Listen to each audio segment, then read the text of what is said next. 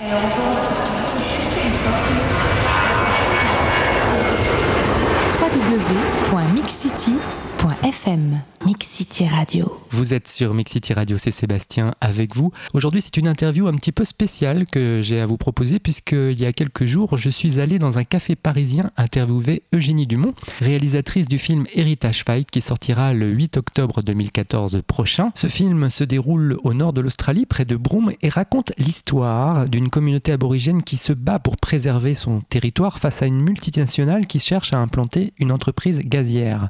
Eugénie Dumont a vécu plusieurs mois au sein de cette communauté, y a rencontré les anciens, s'est imprégné de leur culture, et c'est donc au micro de Mix City Radio qu'elle nous raconte ce tournage et cette belle histoire d'amour avec l'Australie. À Noël, j'ai eu un livre qu'un ami m'a offert, euh, euh, Message des hommes vrais au monde mi-temps de Marlo Morgan un, livre, euh, c'était pas encore un film, ils ont failli l'adapter au cinéma et puis ça s'est pas fait à cause des nombreuses pressions qu'elle a reçues.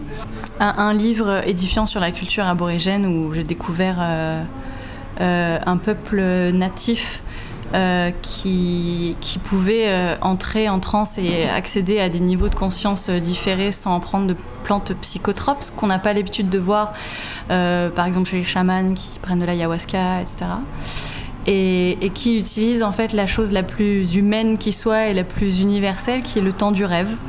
Euh, et, ça m'a ça m'a vraiment euh, voilà rendu très curieuse au point de vouloir aller euh, voir. pour comprendre peut-être leur, point de vue sur notre culture qui, leur est imposée depuis 200 ans et qui moi me mettait euh, en colère. Hmm. Je suis partie euh, de France avec vraiment beaucoup de colère contre ma société. Euh, contre la société européenne ou? Contre, contre une certaine idée de, de du progrès qu'on impose à tous, contre, contre le capitalisme en réalité, puisque c'est un peu ça qui nous rend fous. Euh, contre, euh, contre l'idée qu'il faut euh, tout le temps produire plus et croître et, être efficace et être quoi en fait un petit robot bien bien huilé et non c'est ça qui m'a un peu rendu folle et qui a fait qu'il a fallu que j'aille voir par moi-même ce que ces gens avaient de beau à, à m'apprendre sur mon mode de vie en fait. Alors, aller voir par soi-même, c'est un beau but en soi. Maintenant, euh, beaucoup de touristes vont en Australie et de là découvrir quelle est la véritable culture aborigène, euh, c'est pas forcément facile. Comment avez-vous fait pour justement euh, vous intégrer à, une communauté? Donc c'est vrai qu'il y avait cette, quête très personnelle, en fin de compte, pour aller à leur rencontre. Mais il s'agissait pour moi avant tout d'établir un échange. C'est-à-dire que je suis partie en Australie dans le but de, venir aussi en aide à une communauté pour qu'ils aient une voix, qu'ils aient euh, un, média euh, fort, un art fort pour euh, venir soutenir une position, une cause, quelle qu'elle soit. Euh, et en l'occurrence, si c'était tourné euh, euh, contre bah, les difficultés qu'ils rencontrent par rapport à notre société, c'était c'était ce que je cherchais, ce que je cherchais au départ. Et effectivement, c'est vrai que je rencontre plein de gens qui sont allés en Australie, mais qui n'ont pas visité l'Australie, en fait, qui ont fait des sauts de puce de ville en ville avec, avec l'avion. Et en fait, ils, voilà, ils ont vécu dans des du monde, j'appelle ça comme ça, euh, moi, je suis arrivée à Sydney, j'ai découvert euh, une ville du monde, pas l'Australie. Après un an sur place, avoir fait le tour, j'ai découvert ce qu'était l'Australie. Mais c'est vrai que c'est des villes du monde qui sont euh, des villes de la globalisation, en fait, en réalité. C'est pas, c'est pas ça l'Australie. L'Australie, c'est un monde ancien. c'est la poussière rouge. C'est des paysages époustouflants, hyper variés avec une faune euh, unique au monde, puisque la plupart de leurs euh, espèces euh, sont endémiques et n'existent nulle part ailleurs. Voilà. Et alors pourquoi poser ces valises à Broome? Dès que je suis arrivée à Broome, je me suis sentie vraiment hyper, hyper bien, hyper apaisée. J'ai j'ai été très surprise de voir à quel point les, la population ben voilà, il, se passait quelque chose de très bizarre. Les blancs et les aborigènes communiquaient entre eux. Et j'avais jamais vu ça ailleurs en Australie. C'est vraiment un endroit unique. Euh, et, voilà, je me suis dit, ok, là, euh, c'est peut-être là qu'il va se passer quelque chose. Euh, alors je commençais à en parler à tout le monde, dire pourquoi j'étais là. Et, et, un beau jour, j'étais dans mon 4x4 en train de jeter mes idées comme ça sur le papier. Et un homme est venu à moi. Et on a parlé pendant deux heures de ce pourquoi j'étais là, de lui, ce qu'il vivait aussi avec les aborigènes. Et au bout de deux heures de conversation, il me dit Écoute, euh, tu sens bon, euh, au sens spirituel du terme. Euh, il me dit Je crois qu'une femme t'a attendu toute sa vie, il faut que tu la rencontres. Et cette femme, c'était Teresa Rowe. Ce qui est assez impressionnant dans, dans le documentaire, c'est la force des personnages qui là sont dans un univers réel, une communauté aborigène, la force des doyens, la force de l'héritage. Mais comment vous êtes-vous intégré, j'aime pas trop ce mot, mais euh, dans, cette communauté? Oui, ça s'est fait, euh, en fait, ça s'est fait petit à petit. Euh, les, aborigènes sont des gens, sont des gens prudents. je crois aussi que déjà à ce moment-là, ils étaient lassés par les médias qui s'intéressaient à leur cause depuis 2-3 ans et qui, et qui finalement n'étaient pas très fidèles de, de, de ce qu'ils voulaient transmettre, voire même à charge contre eux, ce qui est le plus terrible. Alors qu'eux les accueillaient sûrement voilà, de façon très très simple et ouverte. Donc j'ai rencontré un, les membres de, les membres de la communauté, j'ai rencontré Teresa, puis Joe, son fils, le chef spirituel. Et chacun leur tour, ils m'ont parlé de ce qui les menaçait, de, de, voilà, de la pression de voir leur propre espèce euh, en voie d'extinction, en fait, tout simplement. Mmh.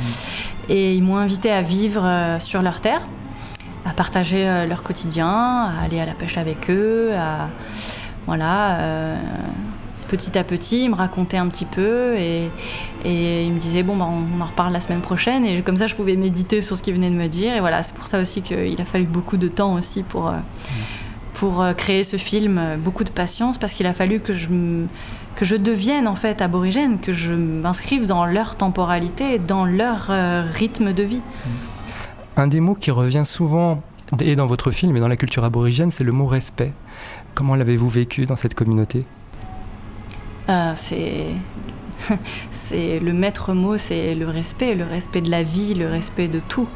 Euh, voilà, c'est leur adage, c'est looking after country. C'est la moralité que que Marella leur a, leur a leur a apporté, c'est de protéger euh, la vie sous toutes ses formes.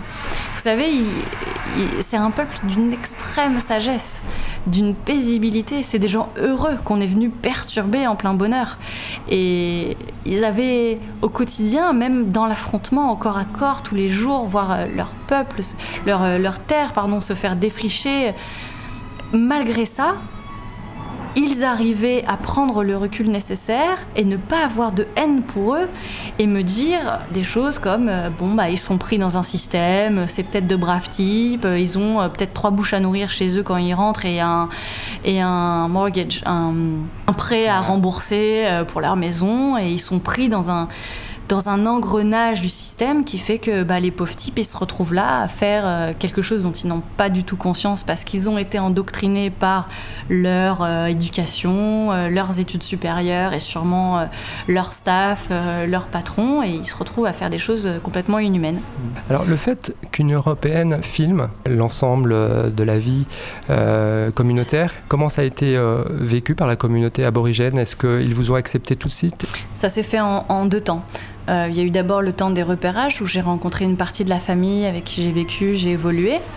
Et quand je suis revenue sept mois plus tard avec mon matériel, mon steadicam, euh, tout mon barda, euh, ceux que j'avais rencontrés m'ont présenté un matin à 5 h du matin en, me présentant aux gens qui menaient le combat au corps à corps euh, en disant voilà, voilà notre reporter international, elle va faire un film et faire éclater la vérité au grand jour. Donc maintenant, on va faire une interview avec Woodside. Et hop, il m'a fait monter dans son 4x4 et on est allé au devant de Woodside pour euh, que je les interviewe. En fait, ils n'ont jamais voulu me donner d'interview, évidemment.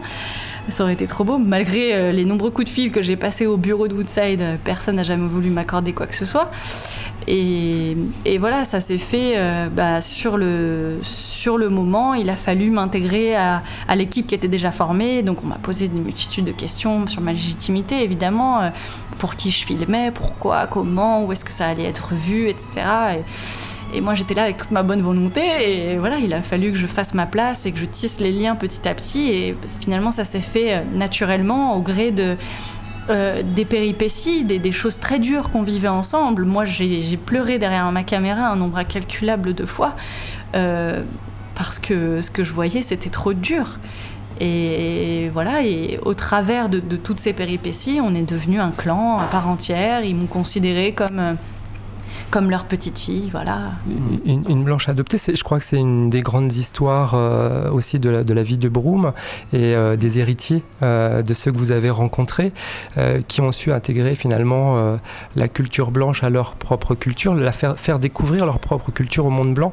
Quel regard aujourd'hui, après toute l'expérience que vous avez vécue dans cette vie communautaire, vous portez sur les, les échanges qu'il peut y avoir en Australie, justement, ces rapports entre guillemets de force entre euh, les, Blancs et les aborigènes, et les aborigènes qui, malgré tout, essaient euh, de transmettre euh, un héritage. La, communauté Goularaboulou a une force incroyable, et c'est le grand-père, Paddy Rowe, le, papa de Teresa, qui a compris ça déjà à son époque, de, d'être persuadé que perdurer tenait à à échanger en fait avec les blancs, à vraiment euh, avancer maintenant main dans la main avec, euh, avec les colons, euh, pour les nommer ainsi, parce que effectivement, voilà, Teresa, elle, a, elle est née dans le bush, elle a grandi toute nue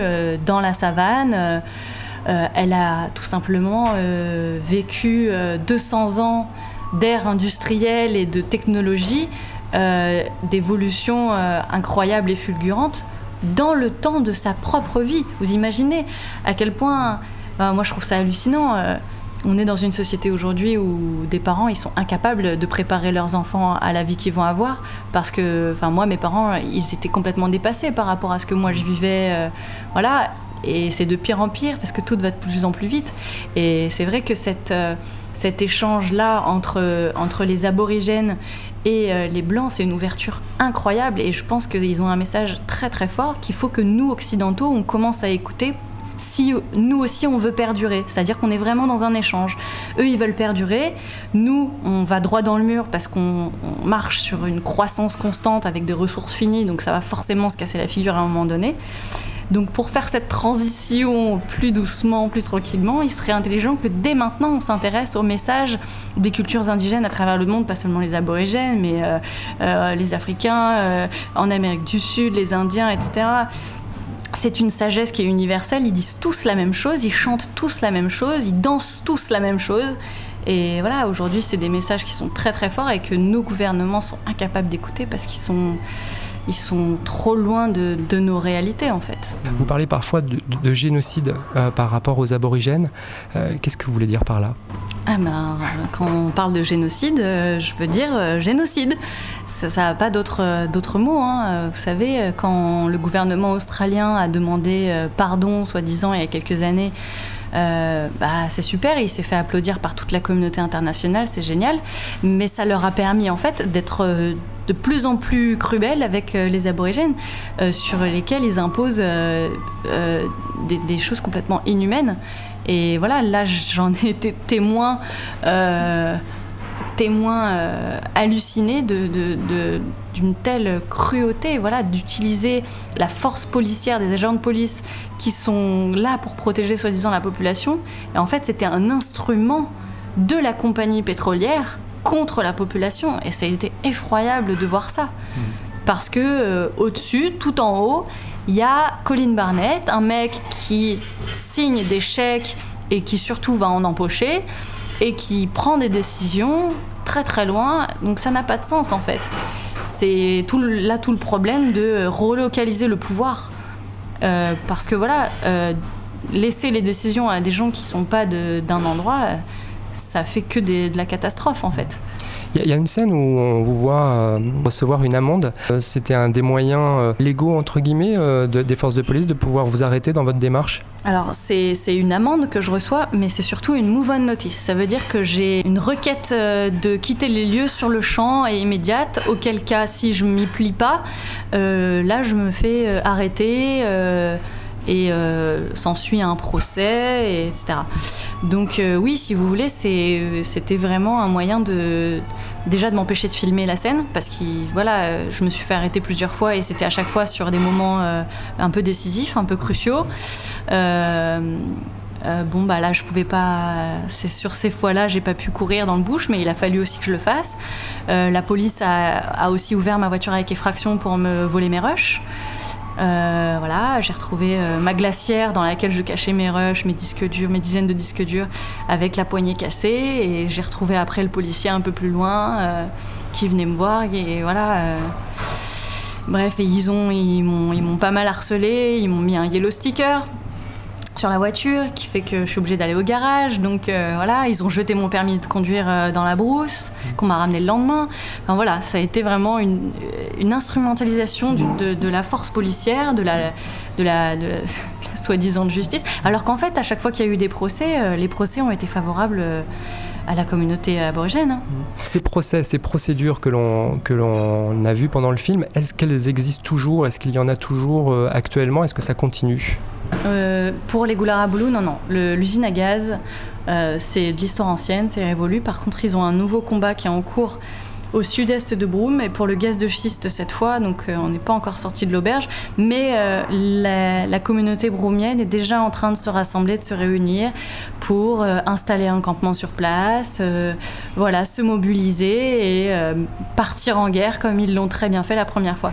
Et je voudrais, je voudrais juste revenir sur la question précédente parce que j'ai découvert cette semaine l'article 2 de la Convention européenne des droits de l'homme qui date de 2007 et qui rend obsolète euh, l'article 35 de, de, la Déclaration des droits de l'homme euh, de 1789, qui est euh, un article qui relate le droit et le devoir le plus sacré du citoyen, qui est le droit à l'insurrection.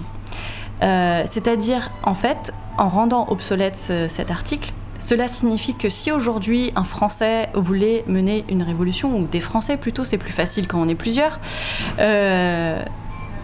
en fait, tout simplement, si j'avais tourné Heritage Fight ici, eh ben, je ne serais morte, je ne serais pas là devant vous en train de vous le raconter.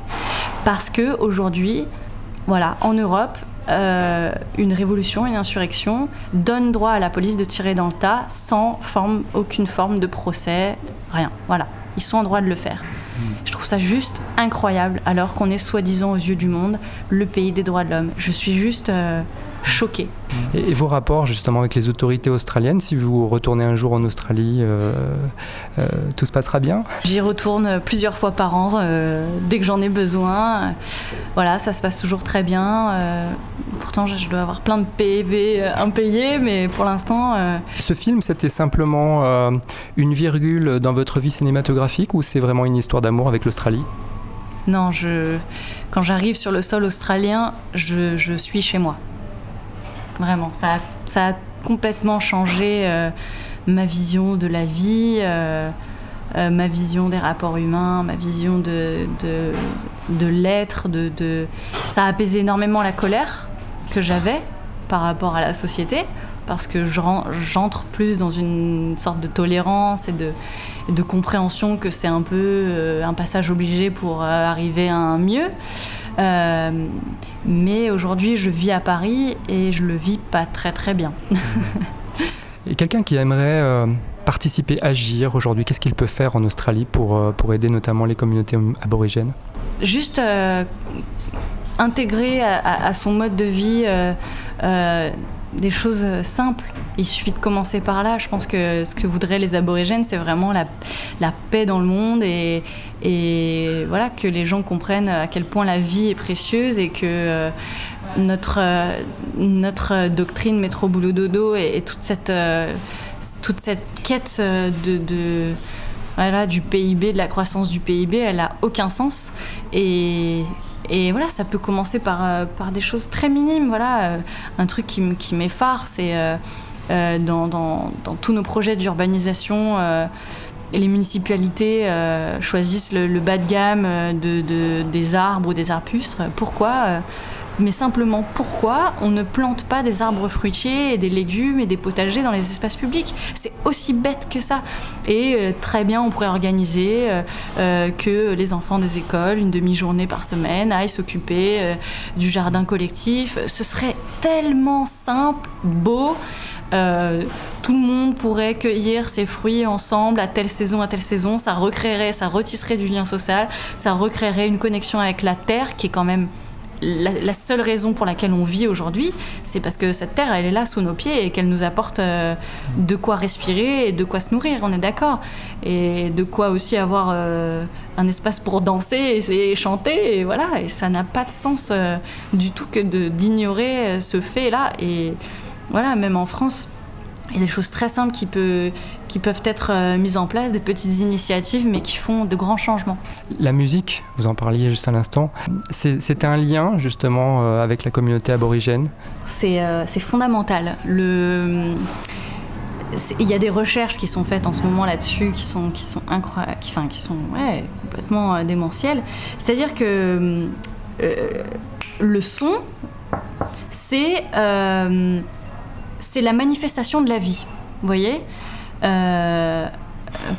Quand Marella, le premier homme venu, descendu de l'océan de l'espace sur Terre pour euh, donner vie et apporter la moralité, etc., aux hommes, la première chose qu'il a fait, c'est taper dans les mains et euh, une rythmique, voilà. Et chaque chose, écoutez, voilà, ça, ça fait pas de bruit tout a une identité sonore, un code génétique sonore. Je trouve ça hyper, euh, hyper intéressant comme concept. En fait, tout simplement, voilà, c'est le son, c'est la vie en fait. Et on trouve le didgeridoo euh, euh, dans des régions plus à l'est de l'Australie, voilà, parce que en fait, le premier son, ça a été juste les mains qui se frappent et deux bouts de bâton, les boomerangs, qui se tapent l'un contre l'autre pour créer le bruit. C'est la première forme, la forme la plus primale de la musique, c'est la création du rythme. Et le didgeridoo est arrivé plus tard, la songline part de Broome et elle se répand comme ça euh, vers l'est, vers le sud-est, à travers euh, le territoire australien. Et donc le didgeridoo est arrivé plus tard dans ces contrées-là pour être un instrument quand même un peu plus subtil, où voilà, il s'agit de, vent et voilà. Euh, ce peuple que l'on voit danser, que l'on voit, que l'on voit vibrer, euh, il n'y a pas d'autre mot, bah, finalement on s'aperçoit qu'ils vivent, ils vivent peut-être même plus que nous. Ah oui, oui c'est sûr. Ils sont, c'est des gens heureux, sereins, avec une joie de vivre euh, incroyable. Et, c'est des gens voilà, qu'on est venu perturber dans ce bonheur euh, pour, pour exporter du gaz qui en sur, qui est déjà en surproduction en Australie, pour vendre à la Chine, pour que les Chinois ils fassent plus d'industrie, qui, qui, créent plus de plastique et qui nous polluent encore plus nos océans. Enfin bref, c'est le cercle vicieux quoi. Ouais, vraiment, c'est des gens extraordinaires qui. C'est un truc qui m'a frappé quand je suis partie euh, la première fois, euh, quand, je suis suis repartie en France pour trouver les fonds, pour faire le film, il y a euh, un des aborigènes qui, m'a demandé avant de partir Bon, alors, qu'est-ce que tu retiens de, de, tout ça? Avec quoi tu pars en tête? De quoi l'être humain a-t-il le plus besoin Bon, bah, moi, naïvement, j'ai répondu bah, de l'eau, de l'air à respirer, de l'air pur, un endroit un endroit en sécurité pour dormir le soir. Je savais pas. Il avait pas l'air de. Voilà, il m'a dit bah écoute, oui, oui, c'est vrai qu'on a besoin de tout ça. Mais le plus important, c'est qu'on a besoin d'un endroit où danser et chanter. Hmm. Ah, c'était une belle conclusion. Bah, je tenais à vous remercier parce que ce documentaire m'a beaucoup touché dans le sens où euh, il touche euh, des sujets dont on ne parle pas tous les jours et, qui font réellement partie aujourd'hui de, l'actualité de l'Australie. La conclusion, bah, elle est assez simple. Euh, vous avez des nouveaux projets de, de films? Ah, Vous savez, c'est dur de, de se détacher d'une telle dévotion pour un sujet, pour des gens. Tout ce que je peux dire, c'est que voilà, au quotidien, là, ce qui me, ce qui me tracasse le plus, c'est à chaque fois que je lève la tête, que je regarde le ciel dégagé, euh, et avec toutes ces traces qui ne sont pas des traces de condensation parce qu'elles disparaissent au bout de quelques minutes, mais ces traces blanches dans le ciel, je ne sais pas si vous savez ce que c'est, mais les, ces fameux chemtrails, ou on peut appeler ça aussi la géo-ingénierie, euh, bon, après, il y a plein de documentaires qui existent déjà, accessibles à tous sur Internet. Et donc, de là, en faire un film, je sais pas, mais je pense que je vais publier très bientôt euh, des timelapses pour euh, faire taire les sceptiques qui commencent à m'agacer, à me dire que ça n'existe pas, que c'est pas vrai. Moi, je me souviens très bien quand j'étais petite, quand il y avait deux avions qui se croisaient, euh, ça voulait dire que j'avais un amoureux. Et euh, bon, bah, soit j'ai beaucoup plus de prétendants que ce que je croyais, soit vraiment, voilà, il y a clairement un problème, ça descend en nappe nuageuse, ça s'étale et. Et d'un seul coup, la température chute de 10 degrés, alors que quand je vérifie sur Internet, la pression atmosphérique n'a pas changé d'un pouce. Voilà, donc c'est vraiment fait de la main de l'homme. Et euh, c'est fait avec des produits chimiques et des substances qui sont hyper nocives, hyper cancérigènes. Tout le monde tombe malade autour de moi en ce moment. Ça commence à me gonfler alors qu'il n'y a pas de raison. Et voilà, donc euh, c'est un peu un sujet qui me, qui me, qui m'ennuie là. Merci Eugénie, en tout cas c'était vraiment très agréable de discuter euh, de cette facette de l'Australie que, j'ai vraiment envie de, faire découvrir euh, euh, aux auditeurs. Merci à vous Eugénie. Merci à vous de vous y être intéressé et merci aux auditeurs de, s'intéresser aussi à, à, tout ça en espérant que voilà, ils trouvent les, toute la guidance possible dans le message que mes aborigènes ont, eu à leur donner. Hmm. L'idée c'est de les faire danser, c'est bien parti. Super.